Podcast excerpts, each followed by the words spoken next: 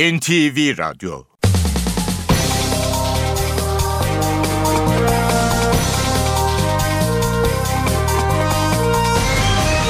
İşe giderken. Mutlu sabahlar. Ben Aynur Altunkaş. Bugün 21 Kasım Perşembe saat 9'a kadar Türkiye ve dünya gündemine yakından bakacağız. Ayrıntılara geçmeden önce başlıklarla başlayalım. Başbakan Recep Tayyip Erdoğan, dershanelerin kapatılmasıyla ilgili düzenlemeden geri adım atmayacaklarını söyledi. Dün akşam ATV A Haber ortak yayınına katılan Başbakan Erdoğan, cemaatin yayın organlarında bu konuda bir karalama kampanyası yürütülmesinin de çok çirkin olduğunu söyledi. Başbakan, genel af tartışmasıyla ilgili olarak da benim bir başbakan olarak katili affetme yetkim yok dedi. AK Partili Meclis Başkan Vekili Sadık Yakut, karma eğitimi yanlış bulduğunu, önce bu konuda çalışma yapılacağını söyledi, ardından bu benim kişisel görüşüm dedi. Konuyu değerlendiren Başbakan Erdoğan, uygulamalar ortada, tartışacak bir şey yok dedi. Rusya'da 2 aydır gözaltında tutulan Greenpeace üyesi Gizem Akkan bugün hakim karşısına çıkacak. Dışişleri Bakanı Ahmet Davutoğlu da Akkan'ın durumuyla ilgili mevkidaşı Sergey Lavrov'a mektup gönderdiğini söyledi. Duruşmayı 3 CHP'li milletvekili de izleyecek. Suriye'de 458 gündür kayıp olan gazeteci Beşar Fehmi Kadumi ve 96 gündür Mısır'da tutuklu olan gazeteci Metin Turan için İstanbul'da eylem yapıldı. Ermenistan, Erivan'da yapılacak Karadeniz Ekonomik İşbirliği Teşkilatı Dışişleri Bakanlar Toplantısı'na Türkiye'yi de davet etti. Barcelona'nın yıldız futbolcusu Lionel Messi 3. defa altın ayakkabı ödülünün sahibi oldu. İşe giderken gazetelerin gündemi.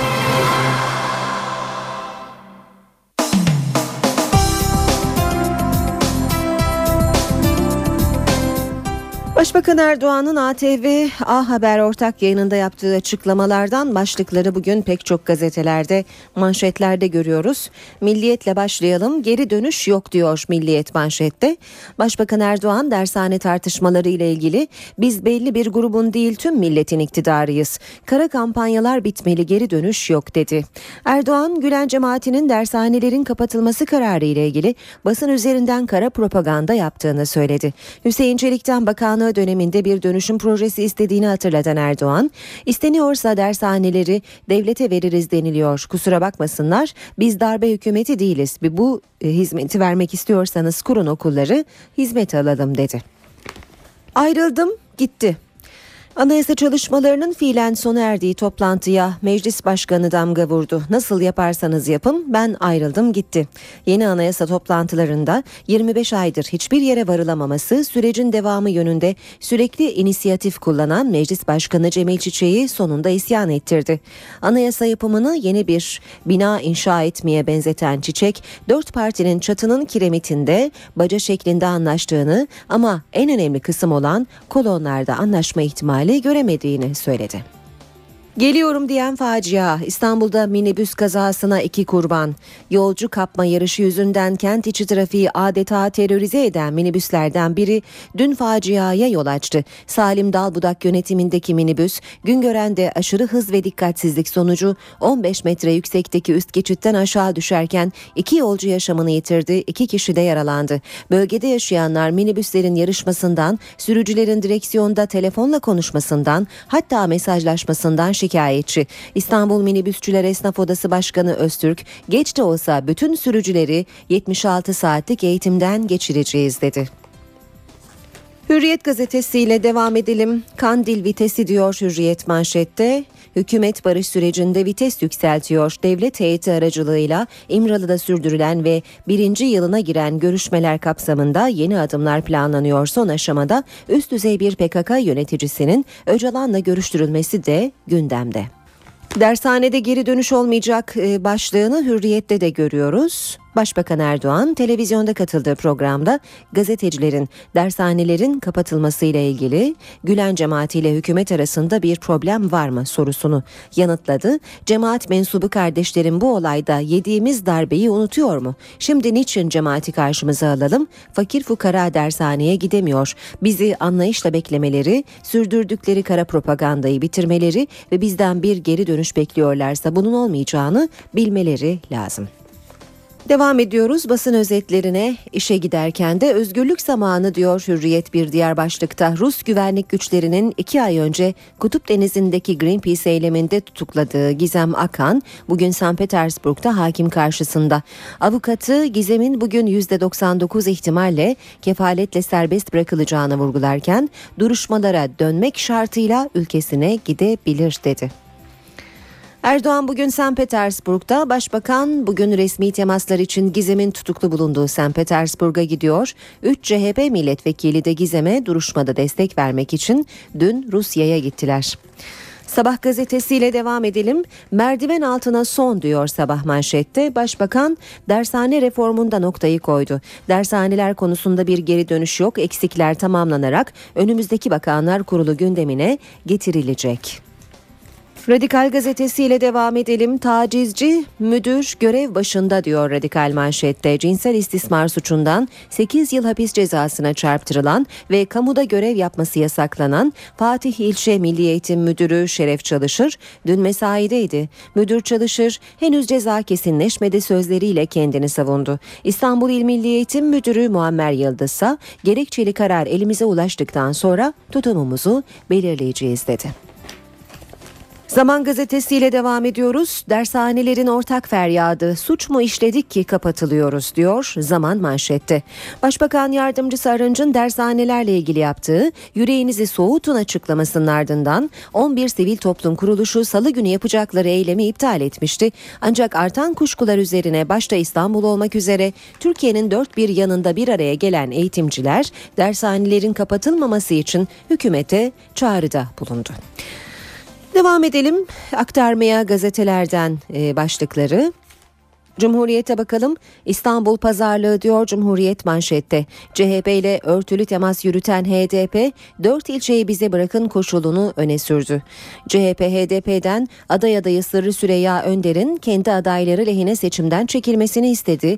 HDP yönetimi de buna karşılık Büyükşehir Belediyesi'nde yetkili bir başkan yardımcılığıyla Maltepe, Sultan Gazi, Esenler ve Kartal ilçe başkan adaylıklarını talep etti. Belediye başkan yardımcılığı talebine sıcak bakan CHP yöneticilerinin ilçe belediyeleri istemini ise 3'le sınırlama eyleminde olduğu belirtildi. HDP yönetimi mesafeli oldukları Mustafa Sarıgül konusunda zorlama bir tavır sergilemeyiz mesajı da veriyor diyor Cumhuriyet gazetesi manşetten verdiği haberinde. AKP'li Meclis Başkan Vekili Sadık Yakut'un kızlı erkekli eğitim yanlış bunu düzelteceğiz sözünü de bir başlıkta görüyoruz Cumhuriyet gazetesinde. Devam edelim Habertürk gazetesiyle. Hastaya ölüm mahkemeye saygı başlığı manşette Habertürk'te. Sünnet ettiği çocuğun ölümüne sebep olan doktora mahkemede saygılıydı diye indirim yapıldı. Verilen 20 aylık cezada 5 yıl ertelendi. Avcı ailesi tek çocuğu Yasin'i İstanbul'daki özel bir hastanede Doktor Ş.Ç'ye sünnet ettirdi. Lokal anestezide fenalaşan çocuk 5 gün sonra öldü. Aile şikayet etti, doktora 6 yıla kadar hapisle dava açıldı. Mahkeme ölüme neden olmakla suçlanan doktora alt sınırdan 2 yıl hapis verdi. Mahkemeye saygılı diye ceza 1 yıl 8 aya indi ve 5 yıl ertelendi. Doktor 5 yıl suç işlemezse ceza kalkacak diyor Habertürk haberinde. Yeni Şafak'la devam edelim. Kampanya çok çirkin demiş Yeni Şafak manşette. Başbakan Erdoğan dershane tartışmasını ilk kez değerlendirdi. Taslak henüz bize sunulmadan gece baskını başlığı yenileri yutulur cinsten değildir. Gazete başlıkları çok çirkindi. Böyle bir kara kampanya, gece baskını şeklinde böyle bir çirkin yaklaşım bizi üzmüştür. Star gazetesi de hayırlı bir konuda bu tartışma neden manşetiyle çıkmış. Erdoğan'ın dershaneler konusunda kara propaganda var sözünü de yine başlıkta görüyoruz. Saat 7.16 NTV Radyo'da işe giderken de gündeme yakından bakmaya başlayalım. Başbakan Tayyip Erdoğan dershanelerin kapatılması ile ilgili tartışmaya son noktayı koydu, geri adım atmayacağız dedi. ATV A Haber ortak yayınına katılan Başbakan Erdoğan, cemaatin yayın organlarında bu konuda bir karalama kampanyası yürütülmesinin de çok çirkin olduğunu söyledi. Karşı taraf gönül dilinden konuşmuyor dedi. Pazartesi günü bize yapılan sunumda bazı tespit ettiğimiz eksikler var ve bu tespit ettiğimiz eksikler üzerinden bakanımıza bunlar üzerinde bir çalışmayı yapın. Bizim önümüze bundan sonraki bakanlar kuruluna bu taslağı daha hazır, daha olgunlaştırılmış bir şekilde getirin ve ondan sonra da bunu meclise sunalım. Başbakan Recep Tayyip Erdoğan dershanelerin kapatılmasına yönelik tartışmaya son noktayı koydu. Geri adım atmayacağız dedi. Biz bu yasayı geçireceğiz. Bizden bir geri adım bekliyorlarsa bu anlayışla, bu mantıkla bizden bir geri adım beklemeleri söz konusu. Başbakan Erdoğan dershaneler konusunda Gülen cemaatinden gelen eleştirileri de değerlendirdi. Biz cemaat mensubu kardeşlerimizin ellerinde olan yayın organlarıyla bize saldırmalarını anlamakta biz zorlanıyoruz. Ama biz gönül diliyle konuşuyoruz. Bekleriz ki karşı taraf, diyeceğim artık, başka türlü konuşamam. Onlar da gönül diliyle konuşmalı. Bu sürdürdükleri kara kampanyaları bence bitirmeleri lazım. Yani bütün bu eğitimi kalkıp da sadece cemaatin derneklerine veya kurumlarına teslim etmek gibi bir durumun içerisinde olamayız. Başbakan bu karalama kampanyasının arkasındaki odakların bulunmasını istedi. Sorumluluk makamında olanların, özellikle bu fitne, nifak çıkarmak isteyenlere fırsat vermemesi lazım. Eğer benim cephemdeyse ben arayıp bulup çıkarmam lazım. Farklı yerlerdeyse bu farklı yerlerde olanlar bulup çıkarmaları lazım. Başbakan Erdoğan dershanelerin okula dönüşmesi sürecinde dershane öğretmenlerini sınava tabi tutmadan milli eğitim bünyesine almaya hazır olduklarını da söyledi. Atama bekleyen öğretmenler için de bir müjde verdi. Şubat'ta 10.000 öğretmen inşallah atayacağız. 4 yıl içinde, 5 yıl içerisinde bu öğretmen açığımızda 126'yı tamamen sıfırlamış olacağız. Dershaneler konusu dün Başbakan Erdoğan'ın açıklamalarından saatler önce Amerika Birleşik Devletleri'ne hareket eden Başbakan Yardımcısı Bülent Arınç'a da soruldu. Arınç, Fethullah Gülen'in dershaneleri kapatmayın, kullanın demesinin fedakarlık olduğunu söyledi. Dershanelerin, kursların, okuma salonlarının, etüt merkezlerinin eğitimimiz açısından, öğrencilerimiz açısından faydalı olduğunu, kapatılmaması gerektiğini Muhterem Hoca Efendi söylüyor. Başbakan Yardımcısı Bülent Arınç, Kuzey Amerika Medya Forumu'na katılmak üzere Amerika Birleşik Devletleri'ne hareket etti. Arınç, gazetecilerin dershane tartışmaları ile ilgili sorularını yanıtladı. Bu konuda Fethullah Gülen'in takdir edilmesi gerektiğini söyledi. Diyor ki, kapatmayın ama alın isterseniz bütün bu dershaneleri, okuma salonlarını siz kullanın, yine de öğrencilerimize faydalı olsun. Bu bir fedakarlıktır. Bu düşüncenin sahibini takdir etmek gerekir. Şimdi böyle bir fedakarlığın karşısında bizim hükümet olarak yapacağımız şey rasyonel düşünmektir. Başbakan Yardımcısı Arınç'a Amerika Birleşik Devletleri'nde yaşayan Fethullah Gülen'i ziyaret edip etmeyeceği de soruldu. Gönlümden çok arzu etmeme rağmen maalesef Sayın Muhterem Hocamızla bu ziyaretin sırasında bir görüşmemiz olmayacak. Çünkü Türkiye'de yaşanan son olaylarla veya siyasi boyutuyla bu ziyaretimin eleştirileceğini düşünüyorum. Arınç, şarkıcı Şivan Perver'in Türkiye'ye gelmesini de değerlendirdi. Ben 2010 yılında Almanya'ya yaptığım bir ziyarette Şivan Perver'le Köln'de bir otelde buluşmuş, 4-5 saat kendisiyle sohbet etmiştim. Bugün 37 yıl sonra Türkiye'ye geliyorsa o görüşmenin bunda mutlaka bir payı vardır. Kendisini Türkiye'ye ben davet etmiştim. Başbakan Yardımcısı Arınç, Cuma günü Washington'da Amerika Birleşik Devletleri Başkan Yardımcısı Joe Biden'la da bir araya gelecek.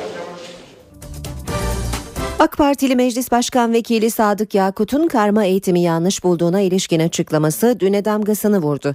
Yakut önce bu konuda çalışma yapılacak dedi, ardından bu benim kişisel görüşüm açıklamasını yaptı. Bu konuda bir değerlendirmede Başbakan Erdoğan'dan geldi. Erdoğan, uygulamalar ortada, tartışacak bir şey yok dedi. Kız ve erkek öğrencilerin birlikte eğitim yaptırılması da büyük bir yanlışlık olarak değerlendiriyorum. İnşallah bu yanlışlık önümüzdeki dönem içerisinde düzeltilecek. AK Partili Meclis Başkan Vekili Sadık Yakut, kız ve erkek öğrencilerin birlikte okumasını yanlış bulduğunu söyledi. Yakut bu açıklamayı mecliste Ulusal Çocuk Forumu etkinliğinde yaptı.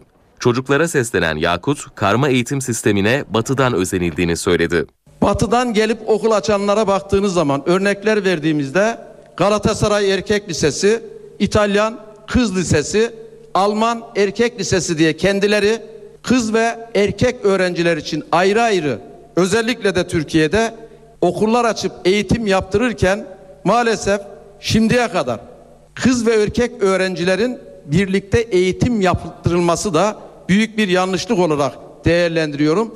Yakut bu açıklamasının ardından yeni bir açıklama daha yaparak bu benim eğitimde alternatif olarak söylediğim sözler, partimin görüşü değil dedi. AK Parti Grup Başkan Vekili Mustafa Elitaş da gündemlerinde böyle bir düzenleme olmadığını söyledi. Tartışmaya son noktayı Başbakan Recep Tayyip Erdoğan koydu. Benim bu konudaki görüşlerim belli. Uygulamalarımız ortada. Bunlar çok açık bilinen şeyler zaten. Kendisi de benim kişisel görüşüm demiş. İş bitmiş zaten. Benim bir başbakan olarak katili affetme yetkim yok. Başbakan Erdoğan, Diyarbakır'daki temennimiz cezaevlerinin boşalması sözleriyle başlayan genel hafta tartışmasına bu sözlerle noktayı koydu. Başbakan Barzani ile görüşmesinden Şivan Perver'e, Ahmet Kaya'dan PYD'nin Kuzey Suriye'deki bağımsızlık ilanına kadar gündemdeki gelişmelere ilişkin önemli değerlendirmelerde bulundu. Ben bir başbakan olarak katili affetme yetkisini kendimde göremem.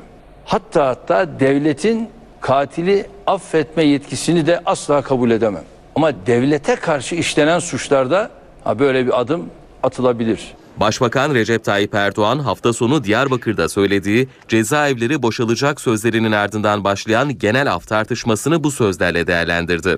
Başbakan Kürdistan söylemiyle ilgili eleştirilere de tepki gösterdi, Irak için kullandım dedi. Türkiye ile ilgili yaklaşım konusunda tabi bunu bizim kabul etmemiz böyle bir şey asla mümkün değil.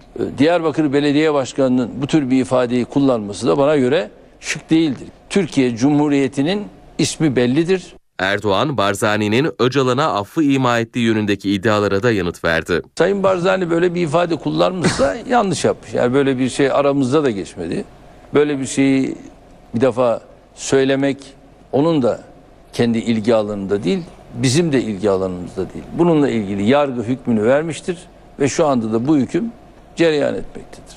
Başbakan, gazeteciler Öcalan'la görüşebilecek mi sorusu üzerine ise şu anda gündemimizde yok ama ilerisini şartlar belirler dedi. Erdoğan, Şivan Perver ve Ahmet Kaya ile ilgili de önemli açıklamalarda bulundu. Vatandaşlık noktasında da eğer böyle bir talebiniz, böyle bir arzunuz varsa biz bunu da çözüme hazırız dedik. Zira aynı şeyi ben merhum Ahmet Kaya ile ilgili de ailesine yani bir nakli kubur yapılması gerekiyorsa bu konuda biz varız, buna hazırız dedik. Başbakan Erdoğan Suriye'nin kuzeyinde PYD'nin bağımsızlık ilanını da değerlendirdi. Irak'ın merkezi yönetimiyle de aynı şekilde Irak Kürdistan bölgesel yönetimiyle de müşterek çalışarak buradaki bu gelişmeleri biz yani engellemekte kararlıyız. Muhalefet partilerinin Başbakan Erdoğan'ın Diyarbakır ziyaretiyle ilgili eleştirileri devam etti. CHP ve MHP'den dün yapılan açıklamalara bakalım. CHP sözcüsü Haluk Koç, Başbakan'ı Türkiye'nin sorunu olan Kürt sorununu uluslararası hale getirmekle suçladı. Bu sorunu Türkiye'nin sorunu olmaktan çıkartıp bir bölgesel ve uluslararası sorun haline doğrudan getirmiş oluyorsunuz. Sorun Türkiye'nin sorunudur. Sorun Türkiye'nin birliği içerisinde çözülmelidir. Başbakan Erdoğan'ın amacının Lozan'ı yırtmak, Sevr'i hortlatmak olduğunu savunan MHP Grup Başkan Vekili Oktay Vural ise genel af konusunda hodri meydan dedi. Eğer mertsen, bu hayalini, madem hayalim diyorsan, bu hayalini gerçekleştirmek için yarın Bakanlar Kurulu'ndan getir. Cesaretin varsa. Hadi hodri meydan sana. Kuzey Irak Bölgesel Kürt Yönetimi Başkanı Mesut Barzani Diyarbakır ziyaretini değerlendirdi. Barzani, Diyarbakır'da dünyanın hiçbir yerinde görmediği ilgiyle karşılaştığını söyledi. Başbakan Recep Tayyip Erdoğan'ın davetlisi olarak Diyarbakır'a gelen Kuzey Irak Bölgesel Kürt Yönetimi lideri Mesut Barzani ziyaretini yorumladı. Türkiye'deki Kürt sorununun barışçıl yöntemlerle çözülmesini yıllardan bu yana istediğini belirten Barzani, geçmişte Cumhurbaşkanı Turgut Özal'ı bu konuda duyarlı gördüğünü ancak gücünün yetmediğini anlattı. Barzani, Başbakan Recep Tayyip Erdoğan'ın şimdi bu sorunun çözümüne yönelik başlattığı diyaloğu olumlu bulduğunu kaydetti.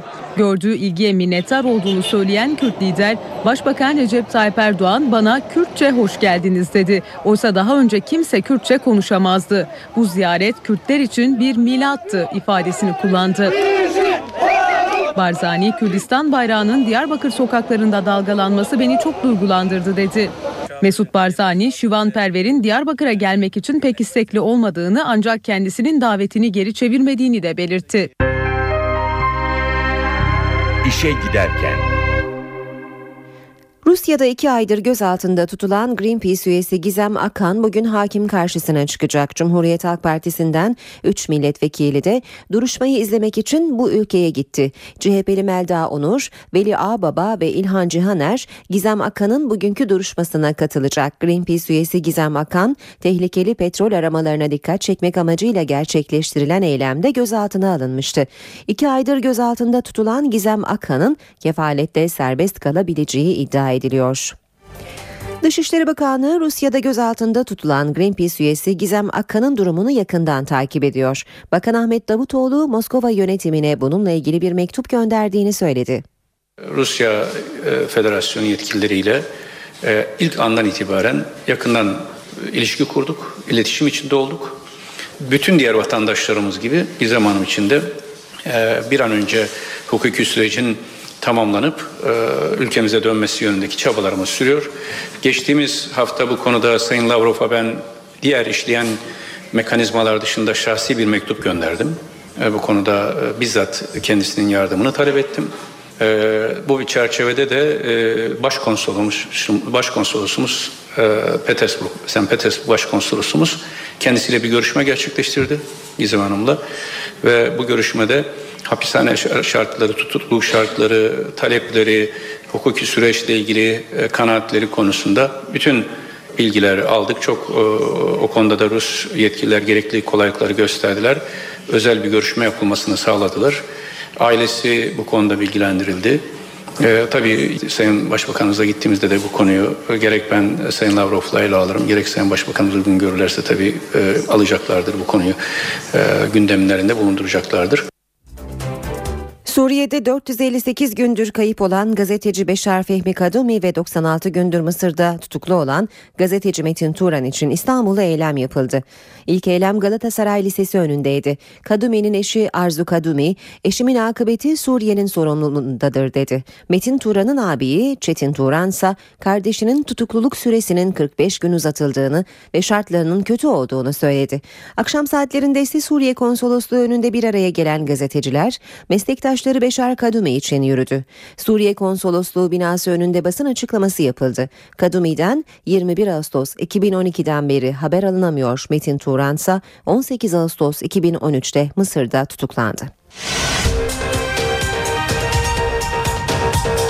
Başbakan Recep Tayyip Erdoğan, dershanelerin kapatılmasıyla ilgili düzenlemeden geri adım atmayacaklarını söyledi. Dün akşam ATV A Haber ortak yayınına katılan Başbakan Erdoğan, cemaatin yayın organlarında bu konuda bir karalama kampanyası yürütülmesinin de çok çirkin olduğunu söyledi. Başbakan, genel af tartışmasıyla ilgili olarak da "Benim bir başbakan olarak katili affetme yetkim yok" dedi. AK Partili Meclis Başkan Vekili Sadık Yakut, karma eğitimi yanlış bulduğunu, önce bu konuda çalışma yapılacağını söyledi, ardından "Bu benim kişisel görüşüm" dedi. Konuyu değerlendiren Başbakan Erdoğan, "Uygulamalar ortada, tartışacak bir şey yok" dedi.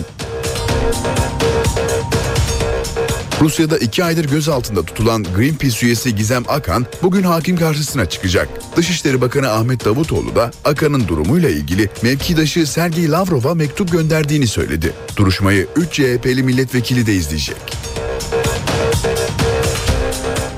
Suriye'de 458 gündür kayıp olan gazeteci Beşar Fehmi Kadumi ve 96 gündür Mısır'da tutuklu olan gazeteci Metin Turan için İstanbul'da eylem yapıldı. Ermenistan, Erivan'da yapılacak Karadeniz Ekonomik İşbirliği Teşkilatı Dışişleri Bakanlar Toplantısı'na Türkiye'yi de davet etti. Barcelona'nın yıldız futbolcusu Lionel Messi 3. defa altın ayakkabı ödülünün sahibi oldu. İşe giderken gazetelerin gündemi.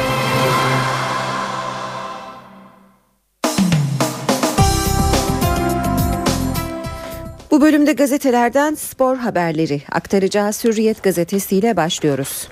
İşte Galatasaray'ın 5+2'si. İlk hedefte gurbetçi yıldızlar var. Yönetim yerli kadrosunu en az 3 isimle takviye kararı aldı. Federasyonun 6-0-4 kuralına karşın yaz döneminde bir tane dahi Türk oyuncu alamayan Sarı Kırmızılılar bu eksikliğini devre arası kapatacak. Mancini'nin ilk istekleri ise sol bek, ofansif orta saha ve kanat. Florya için profil testi, futbol takımının en çok neye ihtiyaç duyduğu araştırılacak. Ocak ayına dek sorumluluğu Arıboğan-Mancini ikilisine bırakan Aysal, bu süre zarfında futbol direktörünü belirleyecek. Ve Sneijder Madrid'de sahada. Hollandalı takımla çalışmaya başladı. Arka adalesinden sakatlanan ve Kopenhag'la Fenerbahçe maçlarını kaçıran Wesley Sneijder yoğun tedaviye yanıt verdi. Milli maç arasında da özel programına devam eden Hollandalı 3 hafta aradan sonra ilk kez takımla antrenmana çıktı. Sneijder'in Şampiyonlar Ligi'nde oynanacak Real Madrid karşılaşmasında ilk 11'de sahaya çıkması planlanıyor. Hürriyet'ten aktarmaya devam ediyoruz haberler. Şike davasına son nokta yılbaşında. Yargıtay Başkanı kamuoyunun beklediği kararın olası tarihini açıkladı. İlgili dairenin bu dosyayı öncelikli olarak ele alacağını düşünüyorum. Ali Alkan Cumhuriyet Başsavcılığından geçen dosya ilgili daireye intikal etmişti. Daire daha önce sırası geldiği için bu dosyayı öncelikli ele alacaktır diye düşünüyorum. Dosyanın 2014'ten önce çıkacağını tahmin ediyoruz dedi. Beni Kamerun'da da mı izledin hocam? Milli takımdaki futbolcularını takip eden Fenerbahçe Teknik Direktörü Webo ve diğer yıldızlarına teşekkür etti. Sov, Emenike, Kayt, Meireleş ve Alves de bu ilgiden memnun kaldı. Yanal Tunus maçında attığı golle kilidi açan Webo'yu da şaşırttı. Devam ediyoruz Hürriyet gazetesinden haberler aktarmaya. Çıldırtan istek. Fernandes de Almeida 4'er milyon euro imza parası istedi. Portekizli futbolcular adeta yeni bir bonservis bedeli talep etti. Yönetim Fernandes de Almeida'ya yıllık 3'er milyon euro ve maç başı 10.000 euro ödemeyi kabul etti. Ancak Portekizli oyuncular ayrıca imza parası isteyince görüşmeler çıkmaza girdi. Almeida'nın yarısı Atletico'nun. Marca gazetesi Almeida'nın bağlı olduğu fonun Atletico Madrid'le anlaştığını savundu. Atiba hedefe maç gideceklerini söyledi. Taraftarın yokluğu bizi çok etkiliyor. Atiba lige çok iyi başlamışken aldıkları 4 maç seyircisiz oynama cezasından etkilendiklerini söyledi. Büyüklüğünü ibra etti diyor sıradaki başlık. Ronaldo 2 maçta 4 golle İbrahimovic'i kupa dışına itti. İsveç-Portekiz maçları CR7 İbra düellosu şeklinde geçti. Önceki geceki son maçta Ronaldo 3 gol atıp 2 gol kaydeden İbrahimovic'i mağlup etti. Elenen İsveç'in yıldızı Portekizli'nin büyüklüğünü alkışlarıyla teyit etti. Her Dünya Kupası'nda bir vukuatı oluyor. Fransa 2-0'lık yenilginin rövanşında Ukrayna'yı 3-0 yenerken ikinci golün ofsayt olması gündemi belirledi diyor haber. Spor haberleri aktarmaya devam ediyoruz. Gazetelerden geçelim Milliyet gazetesine. Milliyet'ten okuyacağımız ilk başlık profesyonel savaşçı. Fenerbahçe'nin cesur yürek lakaplı tecrübeli stoperi Egemen Korkmaz kariyerindeki en kapsamlı röportajını vermiş. Kimse megalomanlık olarak anlamasın ama gerçek manada iyi bir profesyonel olduğumu düşünüyorum. Doğru yaşıyorum, iyi dinleniyorum, iyi çalışıyorum. Oynadığım kulüpleri birbiriyle kıyaslamam, saygısızlık yapmam. Şu an Fenerbahçe'deyim ve çok mutluyum. Bunu dışarıdan bakınca da zaten görebilirsiniz. Yağmur bereketi diyor sıradaki başlık. Beşiktaş Integral Forex çok önemli eksiklerle gittiği St. Petersburg deplasmanında sakat forma giyen Mehmet Yağmur'un mükemmel oyunuyla sonuca gitti, liderliği perçinledi. Almeida'yı bitirin başlığı yine Milliyet'ten. Beşiktaş Teknik Direktörü Bilic devre arası gelmeden Portekizli oyuncuyla sözleşme yenilenmesini istedi. Milliyet gazetesinden aktardık. Sabah gazetesine de bakacağız. Okuyacağımız ilk haberin başlığı 4 şampiyonluğumuz elimizden alındı. Trabzonspor Başkanı İbrahim Hacı Osmanoğlu ile yapılan röportajı görüyoruz. Başlıklar var röportajdan. Sadri Şener'in 5 yıl başkanlığı döneminde yaptığı yanlışlara, kulübü 200 milyon liraya yakın borçlandırmasına ses çıkarmayanlar biraz da bize sabretsinler. 2010-2011 sezonunun kupası Trabzonspor'un çalınan ilk kupası değil, 95-96 sezonundan bu yana 4 tane şampiyonluğu çalınmıştır kulübümüzün. Türkiye'de futbolun temelinde adaletsizlik olduğunu herkes biliyor. UEFA kararlarına karşın Türkiye Futbol Federasyonu'nun direnmesi pahalıya patlayacak. Gazetelerden spor başlıkları aktardık. Şimdi Türkiye ve dünya gündemine bakmaya devam edelim. İşe giderken. HSBC Genel Müdürlüğü ve İngiliz Başkonsolosluğu'na düzenlenen terör saldırılarının üzerinden 10 yıl geçti. Saldırıların yıl dönümünde İngiliz Başkonsolosluğu'nda tören düzenlendi. İngiltere'nin İstanbul Başkonsolosluğu ve HSBC binasına ard arda düzenlenen terör saldırılarının üzerinden 10 yıl geçti. Hüseyin Apaydın, Nanet Kurma, Nadide Kuru. Saldırılarda ölen 32 kişi için İngiltere Başkonsolosluğu'nda anma töreni vardı. Türk ve İngiliz Dışişleri Bakanları Ahmet Davutoğlu ve William Hague de törene katıldı. Kaybettiğiniz yakınlarınızı asla unutmayacağız. Roger, Suleiman, Liza, Nazime, Nazmi. Sadece Türkiye ve İngiltere olarak değil, dünyanın neresinde olursa olsun terör saldırılarını organize edenlere, bunlara kaynak sağlayanlara karşı ortak mücadelemiz sürecek. İki bakan törenin ardından baş başa görüştü. Görüşmenin gündeminde İran'la nükleer müzakereler, Kıbrıs'ta çözüm arayışı ve Suriye konusundaki son gelişmeler vardı. İngiliz Dışişleri Bakanı çözüm süreci için destek mesajı verdi. Türk hükümetini PKK'nın 30 yıllık terör kampanyasını sona erdirmek için gösterdiği cesaretten dolayı kutluyorum. Geniş işbirliğimizin parçası olarak terörle mücadelede de yakın bir ilişki içerisindeyiz. İki bakan İran'la yürütülen nükleer müzakerelerle ilgili de konuştu. Görüşmelerden bir sonuç alınabilmesi için yapılacak anlaşmanın İran'ın nükleer programı konusundaki endişeleri giderecek bir anlaşma olması lazım. Daha önce de olduğu gibi bölgede nükleer silah istemiyoruz ama barışçıl amaçlı nükleer teknolojiye sınır getirilmesini de istemiyoruz. Eğer terör olmasaydı Ankara-İstanbul arasında 150 hızlı tren projesi yapılabilirdi. Bu sözler terörün ülke ekonomisine maliyetini araştıran AK Parti Genel Başkan Yardımcısı Numan Kurtulmuş'a ait. Kurtulmuş 4 ay süren çalışmayı kamuoyuyla paylaştı. Tam anlamıyla barış gerçekleşirse Türkiye olağanüstü bir ekonomik güce kavuşacak dedi. Türkiye gerçekten tam manasıyla bir barış ortamına kavuşursa olağanüstü ekonomik bir güce de kavuşacak. AK Parti Ekonomi İşleri Başkanlığı terörün ülke ekonomisine maliyetini araştırdı. 4 ay süren çalışmanın sonuçlarını Genel Başkan Yardımcısı Numan Kurtulmuş açıkladı. Rapora göre Türkiye terörle mücadeleye 28 yılda 2,3 trilyon lira harcadı. Ekonomik olarak 10 yıl kaybetti. Eğer terör olmasaydı her yıl ortalama 0,50 puan daha fazla kalkınması mümkündü. Böyle bir kalkınmayı Türkiye sağlamış olsaydı 150 tane İstanbul-Ankara hızlı tren projesini bitirmek mümkün olurdu. Rapora göre Türkiye 1986 ile 2012 yılları arasında savunma ve güvenliğe 162 milyar lira harcadı. Bu rakamın enflasyon hesaplamasıyla bugünkü değeri 495 milyar lira. Raporda terör nedeniyle Doğu ve Güneydoğu'dan büyük şehirlere yaşanan göç rakamlarına da yer verildi. 30 büyük şehirde 9,2 milyon kişinin Doğu ve Güneydoğu kökenli olduğu vurgulandı. Raporda çözüm sürecinin ülkeye katkıları da anlatıldı. Daha çözüm sürecinin adı bile şimdiden yetmiştir. Birçok yabancı yatırımcının ve batı illerimizde yatırım yapan birçok şirketimizin sırada beklendiğini görmek bizi mutlu ediyor. Türkiye, ceberut devlet anlayışından kerim devlet anlayışına geçişin en önemli adımlarından birisini bu demokratikleşme paketi ve çözüm süreciyle birlikte ortaya koyuyor. İstanbul'da 3. Boğaz Köprüsü inşaatı tüm hızıyla devam ediyor. Köprü ayaklarının yüksekliği şimdiden 84 metreye ulaştı. İşçiler 24 saat durmadan çalışıyor. Her gün 2,5 metre uzuyor. 3. köprünün ayakları hızla yükseliyor. Şu an 84. metredeyiz. Deniz kotundan itibaren 92. metredeyiz. Bu üzerinde bulunduğumuz ayak 2014 yılı ortalarına doğru 322 metreye ulaşmış olacaktır. Anadolu yakasındaki köprümüzün de ayak yüksekliği 84. metreye ulaşmış durumda. 2015 yılı içerisinde açılması planlanan köprü toplam 8 şeritten oluşacak. Köprünün ortasında ise 2 şeritli tren yolu bulunacak. Üzerinden tren geçen dünyanın en geniş ve en uzun asma köprüsü olacak.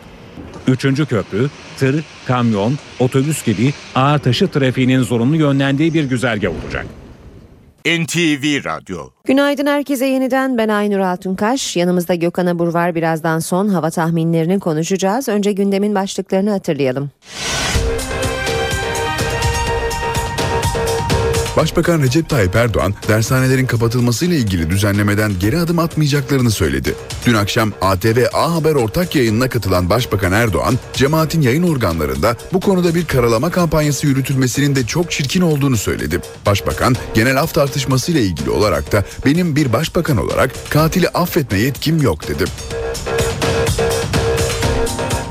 AK Partili Meclis Başkan Vekili Sadık Yakut, karma eğitimi yanlış bulduğunu, önce bu konuda çalışma yapılacağını söyledi, ardından bu benim kişisel görüşüm dedi. Konuyu değerlendiren Başbakan Erdoğan, uygulamalar ortada, tartışacak bir şey yok dedi. Rusya'da 2 aydır gözaltında tutulan Greenpeace üyesi Gizem Akkan bugün hakim karşısına çıkacak. Dışişleri Bakanı Ahmet Davutoğlu da Akkan'ın durumuyla ilgili mevkidaşı Sergey Lavrov'a mektup gönderdiğini söyledi. Duruşmayı 3 CHP'li milletvekili de izleyecek. Suriye'de 458 gündür kayıp olan gazeteci Beşar Fehmi Kadumi ve 96 gündür Mısır'da tutuklu olan gazeteci Metin Turan için İstanbul'da eylem yapıldı.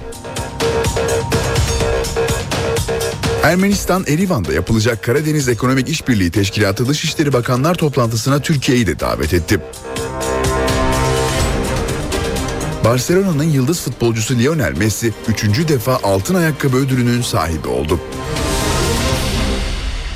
Henüz aralığa gelmedik ama herkes birbirine kış ne zaman gelecek ya da bu sene kış neden geç geliyor eyvah gibi sorular sormaya başladı. Serzenişlerde bulunuyor. Biz de hemen Gökhan Abur'a soralım. Kış biraz gecikti mi? Ne dersiniz? Hayır, aslına bakarsanız yani daha şu anda Kasım ayı, sonbaharı, son ayı. Hı hı. Dolayısıyla gecikme yok. Aslına bakarsanız Avrupa yeni yeni soğumaya başlıyor. Lodos'la biz ısınırken pazartesi günü Balkanlar ve Kuzey Avrupa soğumaya başlayacak. O bakımdan Lodos'un peşinden rüzgarın karaya dönmesi çok büyük olasılıkla önümüzdeki hafta artık kışın geldiğinin habercisi olacak gibi gözüküyor. Özellikle pazartesiden sonra salı çarşamba günleri Trakya'dan başlayarak hızlı bir soğuma var. Bu soğuma neler getirecek? Bunları hep birlikte göreceğiz ama çok büyük olasılıkla Trakya'ya kar ve karla karışık yağmur yağacak gibi gözüküyor salı gecesi ve çarşamba günü için. O zaman ama önümüzde daha bir haftalık süre var tabii. Değişebilir. Trakya'ya gelecek kar İstanbul'da da en azından çok soğuk bir hava olarak kendini hissettirir. Evet tabii, Balkanlardan geleceği için ve rüzgarın hızlı bir şekilde Lodos'tan karayla dönmesi havayı soğutacağı için tabii İstanbul'da da hızlı bir soğuma olacak. Ama şu anda sıcaklıklar yüksek. Mevsim ortalarından bir hayli üzerinde. Batı bölgeler dün akşamdan itibaren yağışlı havanın etkisi altına girmişti. Gece saatlerinde İstanbul'da da yağış vardı. Hatta sabah erken saatlerde yer yer kesintili şeklinde devam ediyordu. Şu anda Boğaz'da güneş kendisini göstermeye başladı ama şu an itibariyle 40 derece civarında yine yağış var. Dün akşam bölgede kuvvetli sağanaklar yine yer yer su baskınlarına sebep olmuştu. Balıkesir, Bursa arasında hafif yağış geçişleri var. İzmir'in kuzey kesimlerinde de hafif yağışlar devam ediyor ki biz bugün gün içinde Ege'deki yağışların giderek etkisini arttırmasını bekliyoruz. Güney Ege'de yağışlar akşama doğru giderek kuvvetlenecek ve Batı Akdeniz'e doğru ilerleyecek bu yağışlar bu gece yarısı ve özellikle yarın Güney Ege ve Batı Akdeniz'de Antalya'ya kadar olan bölgedeki kuvvetli sağanaklar oluşturacak ve yağışlar Akdeniz'in tümünü etkisi altına almaya başlayacak. Bugün için bu gece saatlerinde özellikle Edremit Körfezi civarında da gece saatlerine doğru yağışın giderek kuvvetlenmesini bekliyoruz. Lodos gün içinde sert esmeye devam edecek. Sert esecek Lodos özellikle Çanakkale, Bozcaada, Gökçeada ve İstanbul Boğazı ile İğneada civarında sert. Bodrum'da ise öğle saatten itibaren yine biraz sert esmesini beklediğimiz geçişleme yönlü rüzgar var. Yarın Ege, Akdeniz'de kuvvetli sağanaklar devam ederken Marmara, Ege, Akdeniz, İç Anadolu'da yağışlar görülecek. Cumartesi günü kıyı Ege ve Trakya'da hafif yağış geçişleri var. Pazar günü ise batı bölgeler yeniden yağışlı havanın etkisi altına girecek. Biraz evvel söylemeye çalıştığım gibi bu yağışlar Lodos'la birlikte gelecek ama rüzgarın hızlı bir şekilde kuzeye karayla dönmesiyle yağışlar yer yer Trakya'da ve kuzey kesimlerde etkisini arttıracak gibi gözüküyor ve havanın Pazartesiden sonra soğumasıyla da çok büyük olasılıkla salı, çarşamba, perşembe günleri Trakya'da bu yağışlar kar ve karla karışık yağmura dönebilecek. Ama bunların detaylarını göreceğiz. Buradaki bütün önemli olan nokta havanın, Balkanların soğuması. Balkanlar soğursa bu yağışlar kar ve karla karışık yağmura dönebilecek. Bunları hep birlikte yarın daha geniş olarak göreceğiz. Evet, teşekkürler Gökhan Abur. Teşekkür ediyorum. İşe giderken gazetelerin gündemi.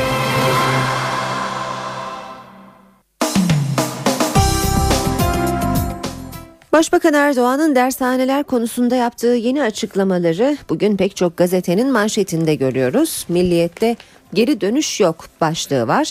Başbakan Erdoğan dershane tartışmalarıyla ilgili "Biz belli bir grubun değil, tüm milletin iktidarıyız. Kara kampanyalar bitmeli. Geri dönüş yok" dedi. ATV canlı yayınına katılan Erdoğan, Gülen cemaatinin dershanelerin kapatılması kararı ile ilgili basın üzerinden kara propaganda yaptığını söyledi. Hüseyin Çelik'ten bakanlığı döneminde bir dönüşüm projesi istediğini hatırlatan Erdoğan, "İsteniyorsa dershaneleri devlete veririz deniliyor. Kusura bakmasınlar. Biz darbe hükümeti değiliz. Bu hizmeti vermek istiyorsanız kurun okulları, hizmet alalım" dedi. Yine Milliyet'ten devam edelim. "Ayrıldım gitti." Anayasa çalışmalarının fiilen sona erdiği toplantıya Meclis Başkanı damga vurdu. "Nasıl yaparsanız yapın, ben ayrıldım gitti." Yeni anayasa toplantılarında 25 aydır hiçbir yere varılamaması, sürecin devamı yönünde sürekli inisiyatif kullanan Meclis Başkanı Cemil Çiçek'i sonunda isyan ettirdi. Anayasa yapımını yeni bina inşa etmeye benzeten Çiçek, dört partinin çatının kiremidinde baca şeklinde anlaştığını ama en önemli kısım olan kolonlarda anlaşma ihtimali göremedi söyledi.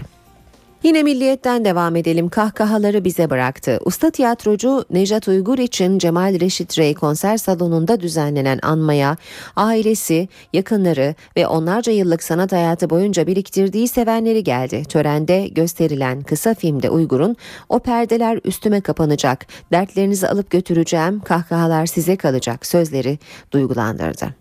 Geliyorum diyen facia. İstanbul'da minibüs kazasına 2 kurban, yolcu kapma yarışı yüzünden kent içi trafiği adeta terörize eden minibüslerden biri dün faciaya yol açtı. Salim Dalbudak yönetimindeki minibüs Güngören'de aşırı hız ve dikkatsizlik sonucu 15 metre yüksekteki üst geçitten aşağı düşerken 2 yolcu yaşamını yitirdi, 2 kişi de yaralandı.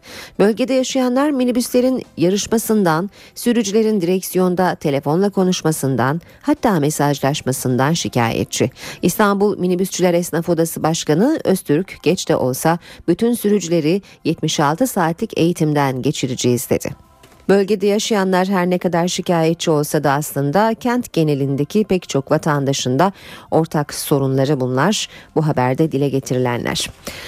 Devam ediyoruz. "Kızlı erkekli eğitim yanlış" başlığıyla Meclis Başkan Vekili Sadık Yakut, "Kız ve erkek öğrencilerin aynı okullarda okutulmasını maalesef batıcılık adına yapılan büyük bir yanlış olarak gördüğünü söyledi. İnşallah bu yanlış önümüzdeki dönemde düzeltilecek" diyen ve kanun teklifi vereceğini açıklayan Yakut, daha sonra bunun partisinin görüşü olmadığını ve alternatif olarak önerdiğini belirtti.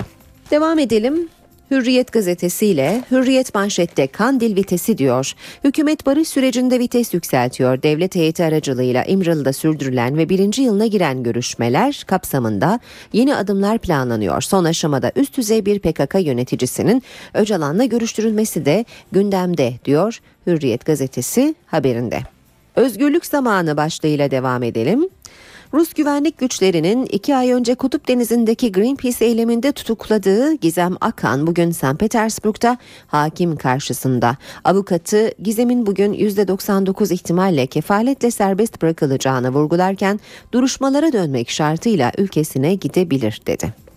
Sabah gazetesi var sırada. "Merdiven altına son" diyor sabah manşette. Başbakan dershane reformunda noktayı koydu. Erdoğan, "Dershaneler konusunda bir geri dönüş yok. Eksikler tamamlanarak önümüzdeki Bakanlar Kurulu gündemine getirilecek" dedi.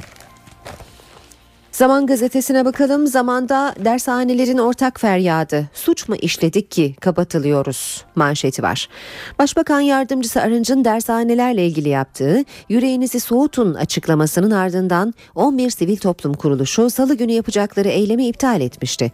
Ancak artan kuşkular üzerine başta İstanbul olmak üzere Türkiye'nin dört bir yanında bir araya gelen eğitimciler dershanelerin kapatılmaması için hükümete çağrıda bulundu. Yeni Şafak gazetesi kampanya çok çirkin diyor manşetinde Başbakan Erdoğan dershane tartışmasını ilk kez değerlendirdi. Taslak henüz bize sunulmadan gece baskını başlığı yenilir yutulur cinsten değildir. Gazete başlıkları çok çirkindi. Böyle bir kara kampanya, gece baskını şeklinde böyle bir çirkin yaklaşım bizi üzmüştür. İlçeyi kabul etmem başlığı yine Yeni Şafak'ta. İstanbul adaylığı için Sarıgül'le yarışan CHP Genel Başkan Yardımcısı Gürsel Tekin Kadıköy'e razı olacağı iddiasını reddetti. Tekin, hayır kabul etmem, böyle bir şey istesem zaten bana kim engel olabilir dedi. Cumhuriyete bakalım. İstanbul pazarlığı diyor Cumhuriyet manşetinde. CHP ile örtülü temas yürüten HDP 4 ilçeyi bize bırakın koşulunu öne sürdü. CHP, HDP'den aday adayı Sırrı Süreyya Önder'in kendi adayları lehine seçimden çekilmesini istedi. HDP yönetimi de buna karşılık Büyükşehir Belediyesi'nde yetkili bir başkan yardımcılığıyla Maltepe, Sultan Gazi, Esenler ve Kartal ilçe başkan adaylıklarını talep etti. Belediye başkan yardımcılığı talebine sıcak bakan CHP yöneticilerinin ilçe belediyeleri istemini ise 3'le sınırlama eğiliminde olduğu belirtildi. HDP yönetimi mesafeli oldukları Mustafa Sarıgül konusunda zorlama bir tavır sergilemeyiz mesajı da veriyor. Star gazetesi var sırada. Hayırlı bir konuda bu tartışma neden diyor Star manşetinde. Başbakan Erdoğan'ın dershaneler konusunda kara propaganda var sözünü başlıkta görüyoruz. Habertürk gazetesiyle devam ediyoruz. Habertürk'ün manşetinde hastaya ölüm, mahkemeye saygı başlığı var. Sünnet ettiği çocuğun ölümüne sebep olan doktora mahkemede saygılıydı diye indirim yapıldı. Verilen 20 aylık ceza da 5 yıl ertelendi. Avcı ailesi tek çocuğu Yasin'i İstanbul'daki özel bir hastanede doktor Ş.Ç'ye sünnet ettirdi. Lokal anestezide fenalaşan çocuk 5 gün sonra öldü. Aile şikayet etti, doktora 6 yıla kadar hapisle dava açıldı. Mahkeme ölüme neden olmakla suçlanan doktora alt sınırdan 2 yıl hapis verdi. Mahkemeye saygılı diye ceza 1 yıl 8 aya indi ve 5 yıl ertelendi. Doktor 5 yıl suç işlemezse ceza kalkacak. Radikal gazetesiyle devam edelim. Radikal'in manşeti tacizci müdür görev başında. Cinsel istismar suçundan 8 yıl hapis cezasına çarptırılan ve kamuda görev yapması yasaklanan Fatih İlçe Milli Eğitim Müdürü Şeref Çalışır dün mesaideydi. Müdür Çalışır henüz ceza kesinleşmedi sözleriyle kendini savundu. İstanbul İl Milli Eğitim Müdürü Muammer Yıldız ise gerekçeli karar elimize ulaştıktan sonra tutumumuzu belirleyeceğiz dedi. Müdür Çalışır iki ayrı personele cinsel istismardan hüküm giymişti. Ancak mahkeme yargıtay aşaması tamamlanana kadar Çalışır'a 50 bin lira kefaletle serbest bırakılma hakkı tanımıştı. NTV Radyo. İşe giderkenin bu bölümüne başkent gündemiyle başlıyoruz. Saatimiz 8:20 gösteriyor. Karşımızda NTV Ankara muhabiri Gökhan Gerçek var. Günaydın Gökhan. Hayır, günaydın. Biz bu sabah itibariyle daha çok Başbakan Erdoğan'ın dün akşam televizyonda yaptığı açıklamaları konuşuyoruz. Başkentten sen bize neler aktaracaksın?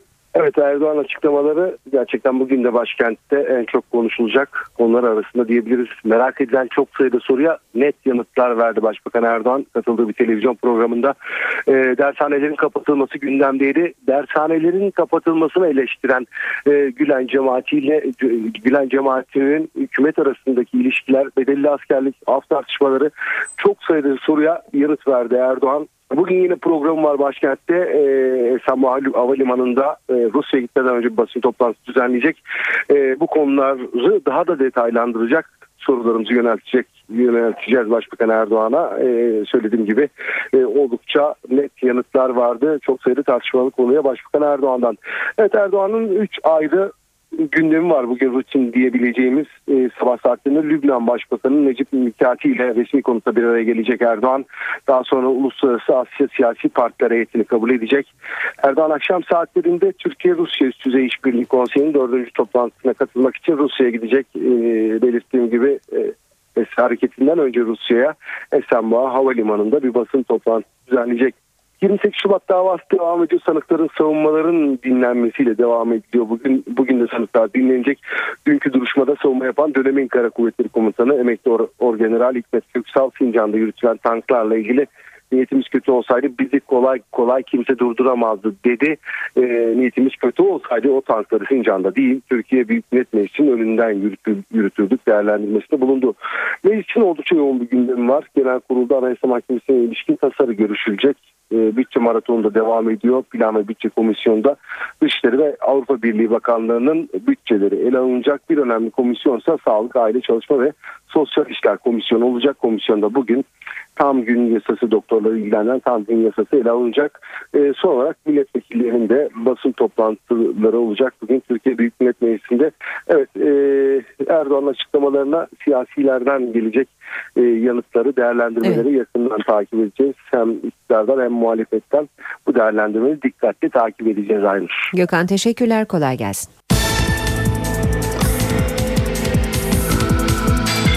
İşe giderken.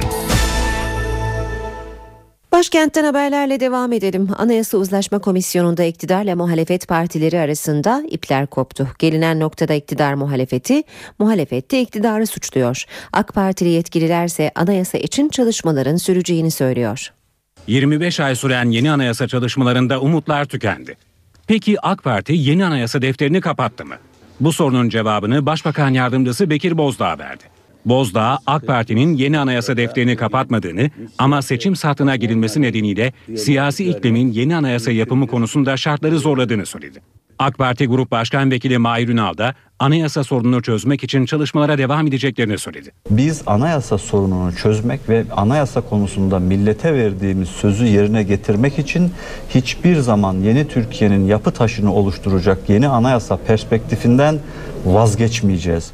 Muhalefet ise komisyonun dağılmasının sorumlusu olarak iktidarı gösteriyor. Kaçak güreşmesinler, kaçmasınlar, milletten kaçılmaz. Milletten kaçmayın ya. Bu anayasa komisyonundan, uzlaşma komisyonundan AKP kaçmasın, er meydanında bulunsun, bu milletin huzuruna çıkalım. Hangi konulara evet diyorsunuz, hangi konulara hayır diyorsunuz, millet öğrensin ya. Muhalefet partileri kendi anlayış ve disiplinleri içinde anayasa çalışmalarını hep sürdürme amacı içinde, gayreti içinde oldular. AKP bu sebeple 2013 yılı başından itibaren komisyonu dağıtma, sonlandırma arayışlarına girdi. Bugüne kadar yalnızca 60 maddede mutabakat sağlanan komisyona harcanan rakam da ortaya çıktı. Meclis Başkanı Cemil Çiçek, 25 ayda komisyona 3 milyon lira harcama yapıldığını söyledi. Çiçek, komisyonun teknik harcamalarla birlikte aylık masrafının 145 bin lira olduğunu, komisyonda çalışan 8 uzmana ise aylık 10 bin lira maaş verildiğini söyledi. AK Parti Genel Başkan Yardımcısı Hüseyin Çelik iktidarın yerel seçimlerdeki hedefini açıkladı. 50'den fazla il belediyesini kazanmak istiyoruz dedi. AK Parti'nin yerel seçim hazırlıkları hakkında bilgi veren Çelik, aday belirleme çalışmalarının Başbakan Erdoğan başkanlığında devam ettiğini söyledi. Adaylarla ilgili reklamların billboardlarda, yazılı ve görsel medyada, internet üzerinden yayınlanacağını belirten Çelik, sosyal medya ile ilgili 6 bin kişilik bir ekip ordu oluşturduk. Bu mecraları da en iyi şekilde kullanacağız dedi. Hüseyin Çelik yerel seçimdeki öncelikli hedeflerinin de bugün 47 olan il belediye sayılarını 50'nin üzerine çıkarmak olduğunu da vurguladı. Şişli Belediye Başkanı Mustafa Sarıgül İstanbul'da CHP Esenler ve Bağcılar ilçe teşkilatlarını ziyaret etti. Kendisini karşılamaya gelenlere seslendi. İlk olarak Esenler'e gelen Mustafa Sarıgül, CHP ilçe başkanı Halil Özden'le görüştü. Daha sonra Bağcılar'da kendisini karşılamaya gelen kalabalığa seslenen Sarıgül, "Görüyorum ki bu meydanda Çare Sarıgül diyorsunuz. Ben de size söz veriyorum. O güzel ve umutlu bakışlarınızı boşa çıkarmayacağım." dedi. Sarıgül'ü desteklemeye gelenler sık sık sloganlarla kendisine destek sözü verdi. Ermenistan'la yeniden bir süreç başlayabilir mi? 12 Aralık'ta o başlangıcın ilk üst düzey adımı olabilir. Ermenistan, Erivan'da yapılacak Karadeniz Ekonomik İşbirliği toplantısı, Dışişleri Bakanları toplantısına Türkiye'yi de davet etti. Ankara şimdi bu daveti değerlendiriyor. Başbakan Erdoğan'ın Rusya ziyaretinde en az Suriye kadar konuşulacak bir diğer başlık Kafkaslardaki barış süreci olacak. Türkiye ve Ermenistan. 2009 yılında ilişkilerin normalleştirilmesi için protokoller imzalanmış ancak süreç tamamlanamamıştı. Ankara yeniden o protokolleri canlandırma arayışında. İki ülke arasında buzları eritecek yeni bir gelişme oldu. Ermenistan 12 Aralık'ta Erivan'da yapılacak Karadeniz Ekonomik İşbirliği Teşkilatı Dışişleri Bakanları toplantısı için üye ülkelere davet gönderdi. Türkiye'ye de davet resmi olarak ulaştı. Dışişleri Bakanı Ahmet Davutoğlu tıpkı 2009 yılında dönemin Dışişleri Bakanı Ali Babacan'ın gittiği gibi Erivan'a gitmeyi değerlendiriyor. Davutoğlu, Ermenistan-Azerbaycan görüşmelerindeki olumlu havaya göre adım atacak. Şu ana kadar hayır yanıtı verilmemiş olması da önemli. Bizim arzumuz, idealimiz, vizyonumuz Türkiye-Ermenistan ilişkilerinin normalleşmesi, Azerbaycan ile Ermenistan arasındaki sorunların çözülmesi ve bir an önce barışçı bir çözümle Güney Kafkasya'ya kalıcı ve daimi barışın gelmesi. Bunun için ne yapılması gerekiyorsa yaparız, hangi adım atmak gerekiyorsa atarız. Bir diğer taraftan Başbakan Erdoğan da Rusya yolcusu.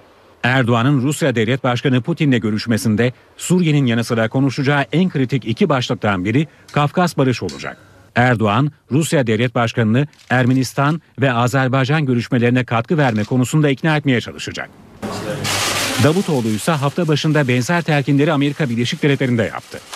John Kerry ile ağırlıklı olarak Kafkasları görüştü. Piyasalara bakalım. BIST 100 endeksi 763 puan artışla %1 oranında değer kazandı. 75.381 puandan kapandı. Bu sabah serbest piyasada dolar güne 2 lira 2 kuruştan, euro 2 lira 71 kuruştan başladı. Euro dolar paritesi 1.34, dolar yen 101 düzeyinde seyrediyor. Altının onsu 1247 dolara geriledi. Kapalı çarşıda da külçe altının gramı 82, çeyrek altın 134 liradan satılmaya başladı. Uluslararası piyasada Brent petrolün varili ise 108 dolar. Başbakan Recep Tayyip Erdoğan, dershanelerin kapatılmasıyla ilgili düzenlemeden geri adım atmayacaklarını söyledi. Dün akşam ATV A Haber ortak yayınına katılan Başbakan Erdoğan, cemaatin yayın organlarında bu konuda bir karalama kampanyası yürütülmesinin de çok çirkin olduğunu söyledi. Başbakan, genel af tartışmasıyla ilgili olarak da benim bir başbakan olarak katili affetme yetkim yok dedi. AK Partili Meclis Başkan Vekili Sadık Yakut, karma eğitimi yanlış bulduğunu, önce bu konuda çalışma yapılacağını söyledi, ardından bu benim kişisel görüşüm dedi. Konuyu değerlendiren Başbakan Erdoğan, uygulamalar ortada, tartışacak bir şey yok dedi. Rusya'da 2 aydır gözaltında tutulan Greenpeace üyesi Gizem Akkan bugün hakim karşısına çıkacak. Dışişleri Bakanı Ahmet Davutoğlu da Akkan'ın durumuyla ilgili mevkidaşı Sergey Lavrov'a mektup gönderdiğini söyledi. Duruşmayı 3 CHP'li milletvekili de izleyecek. Suriye'de 458 gündür kayıp olan gazeteci Beşar Fehmi Kadumi ve 96 gündür Mısır'da tutuklu olan gazeteci Metin Turan için İstanbul'da eylem yapıldı. Ermenistan, Erivan'da yapılacak Karadeniz Ekonomik İşbirliği Teşkilatı Dışişleri Bakanlar toplantısına Türkiye'yi de davet etti. Barcelona'nın yıldız futbolcusu Lionel Messi 3. defa altın ayakkabı ödülünün sahibi oldu.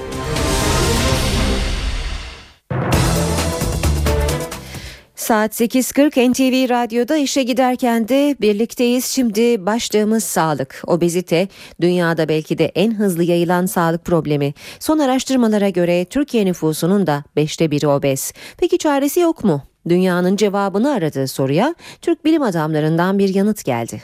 Türk bilim insanları obezite aşısı geliştirdi. Celal Bayar Üniversitesi'nde başlatılan araştırma 5 yıl öncesine dayanıyor. Türk doktorlar adenovirüs denen mikrop türüyle obezite arasındaki bağlantıyı keşfetti.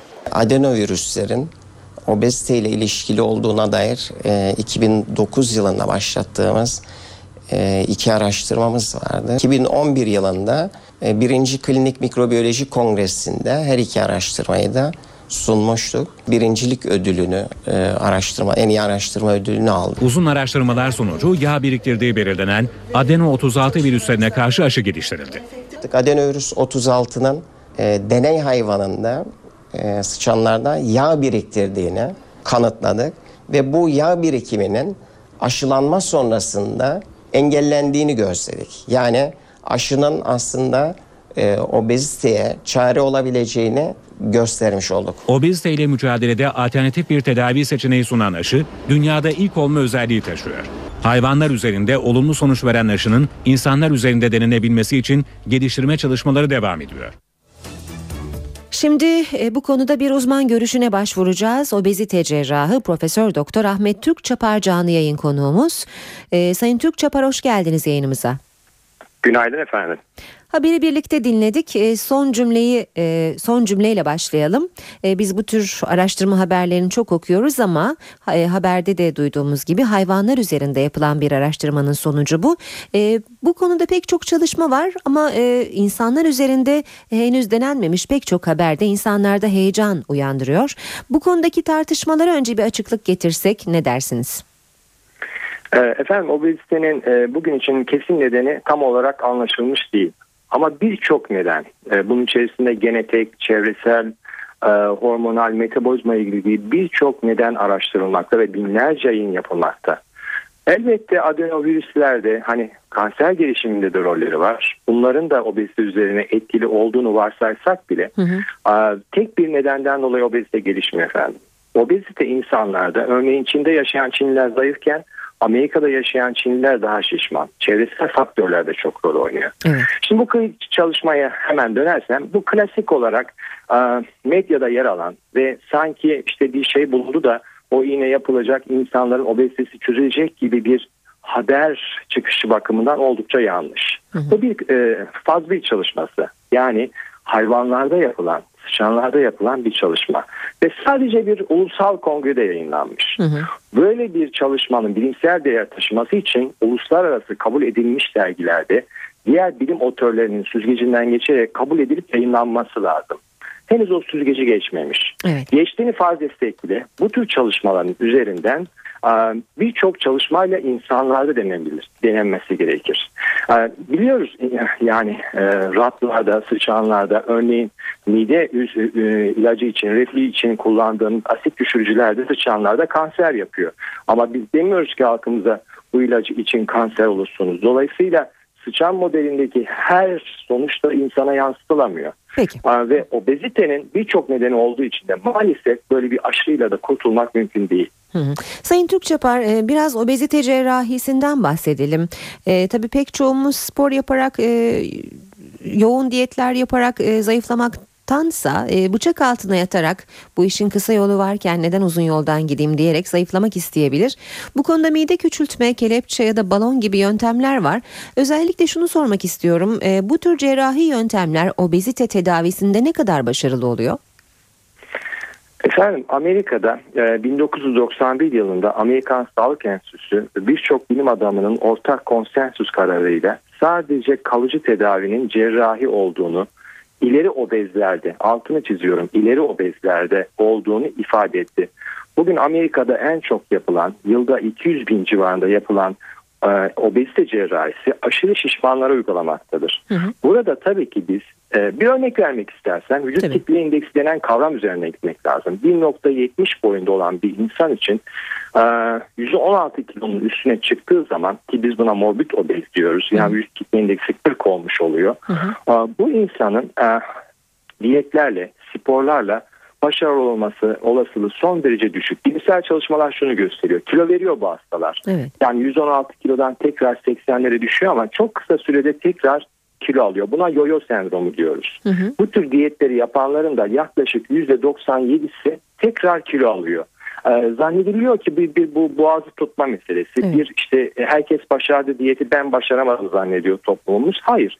Diyetler belli bir kilonun üzerinde başarısız. Keza spor da son derece etkinliği az.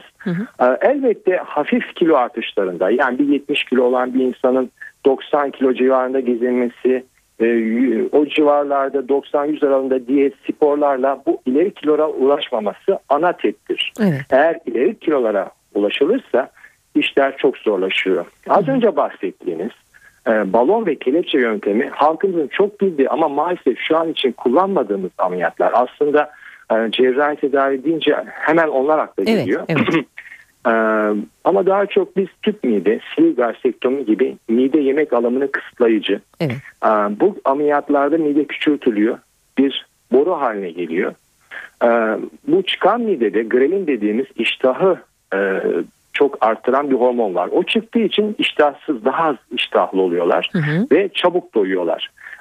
Biliyorsunuz mide yedikçe genişleyen bir organdır. Evet. O nedenle bu ameliyat olan hastalar artık biz daha çabuk doyuyoruz ve mutlu oluyoruz diyorlar. Ayrıca biraz daha o saldırgan iştahları kaybolmuş oluyor. En önemli özelliği bu tür ameliyatların ve gastrik bypass'ın şeker hastalığı, yüksek tansiyon, gut gibi hastalıklar daha kilo vermeden çözülüyor. Çünkü hormonal etkileri var. Yani şeker hastası 100 ünite kullanan insan ameliyat sonrası 1. haftada 10. günde insülin kullanmaktan kurtuluyor. Mekanizma olarak da gıdalar sindirilmemiş olarak bağırsağa hızlı geçince insülin salınımını artıran bir faktör görevini yapıyor ve insülin artışı oluyor ve bununla da şeker hastalığı düzeliyor. Peki. Biz buna artık metabolik sendrom diyoruz. Obezite kilo nedeniyle insanları öldürmüyor. Obezite bazı hastalıkları ortaya çıkarıyor. Başta şeker hastalığı olmak üzere, yüksek tansiyon olmak üzere ve bunlar kronik olarak insan yaşamını kısaltıyor. Yapılan bilimsel çalışmalar morbid obezlerin yaklaşık 14 yıl daha az yaşadığını göstermiş. Yaşam kalitesinin daha düşük olduğunu göstermiş. Evet. Ve de en önemlisi bu hastaların diyetle, sporla ki bize örneğin bir insan ameliyata geldiği zaman ve morbid obez olduğunu saptadığımızda ilk sorumuz şu oluyor. Siz 2 ya da 3 defa diyet girişiminde bulundunuz mu? Eğer bulunmamışsa biz de elbette bu hastalara o şansı vermek istiyoruz. Çünkü %3 gibi kurtulma imkanı var ama onu bir denemesi lazım. Peki. Ama müteahhit defa denemeler yapmış olan hastaları zorlamanın anlamı yok. En önemli noktada bu obezitenin ilacı yok. Yani şu an için geçerli bizim klinikte kullandığımız bir bilimsel ilacı yok. Piyasada dolaşan çok değişik adlarla bitkisel ilaç adı verilen ve kontrolden çıkan birçok ilacında çok ciddi yan etkileri var. Ve bunların etkinliği de hemen hemen sıfır. Halkımızı burada uyarmak istiyorum. Özellikle internette satışı yapılan şu kadar kilo verin vesaire gibi ilaçlar son derece tehlikeli. Bir örnek vermek gerekirse. Evet, çok azaldı süremiz Sayın Türkçapar. Son cümlelerinizi de alalım. Evet, son 6 ayda 3 karaciğer nakli yapılması gerekti bu hasta. Sonuç olarak internetten bu konu araştırıldığı zaman görecektir zaten obezitenin harika bir çözüm yok aslında.